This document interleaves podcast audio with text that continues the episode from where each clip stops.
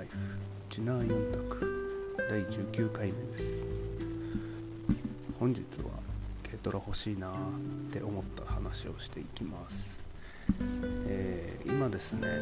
外で撮っているので環境音とか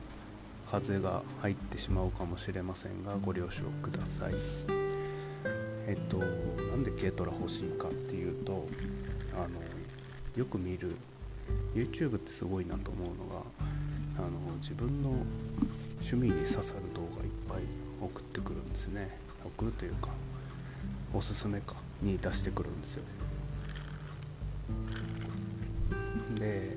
その中で最近トイマンチーズっていうあの2人は京都かな？の YouTuber がやっててその中で1万円キャンピングカー計画みたいなのがあるんですけどこれ2年前だったかな確か。2年前にえー、っと1万円以内でキャンピングカーを作るっていう、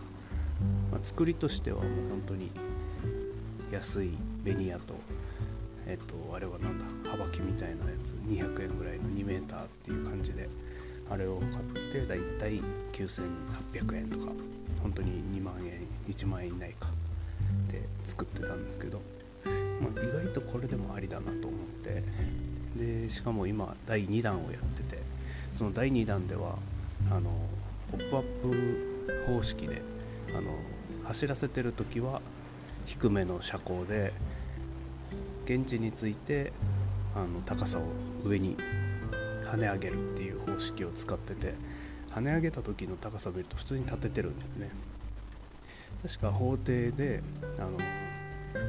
地面から2.5メートルまでかなっていう決まりがあるので普通だと2.5メートルだと頭つかないかなと思うんですけど意外と荷台に乗るとプラス1メーターぐらいしちゃうんでだいたい頭ついちゃうんですけど後で跳ね上げればその走らせてないので法廷の高さを関係なく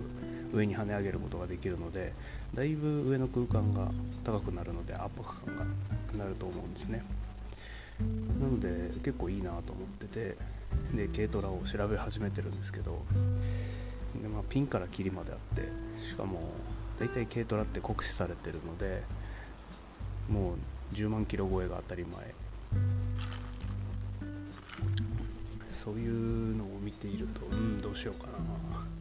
10万キロか。でも10万キロでも軽トラでマニュアルだったら全然走るのかなっていう風なのを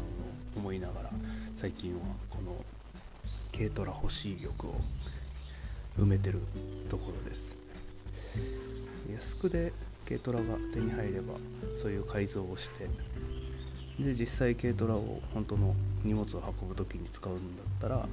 えー、荷物この上に乗ってるキャンピングカーのシェルは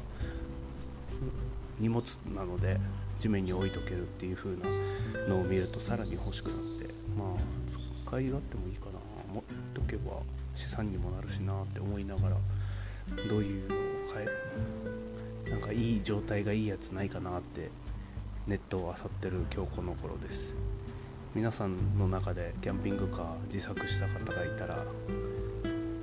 メッセージ残していただけると嬉しいです。なんかおすすめのあの間取りとかですね。何これいう気候をつけると便利だよっていうのがあればお聞かせください。それでは。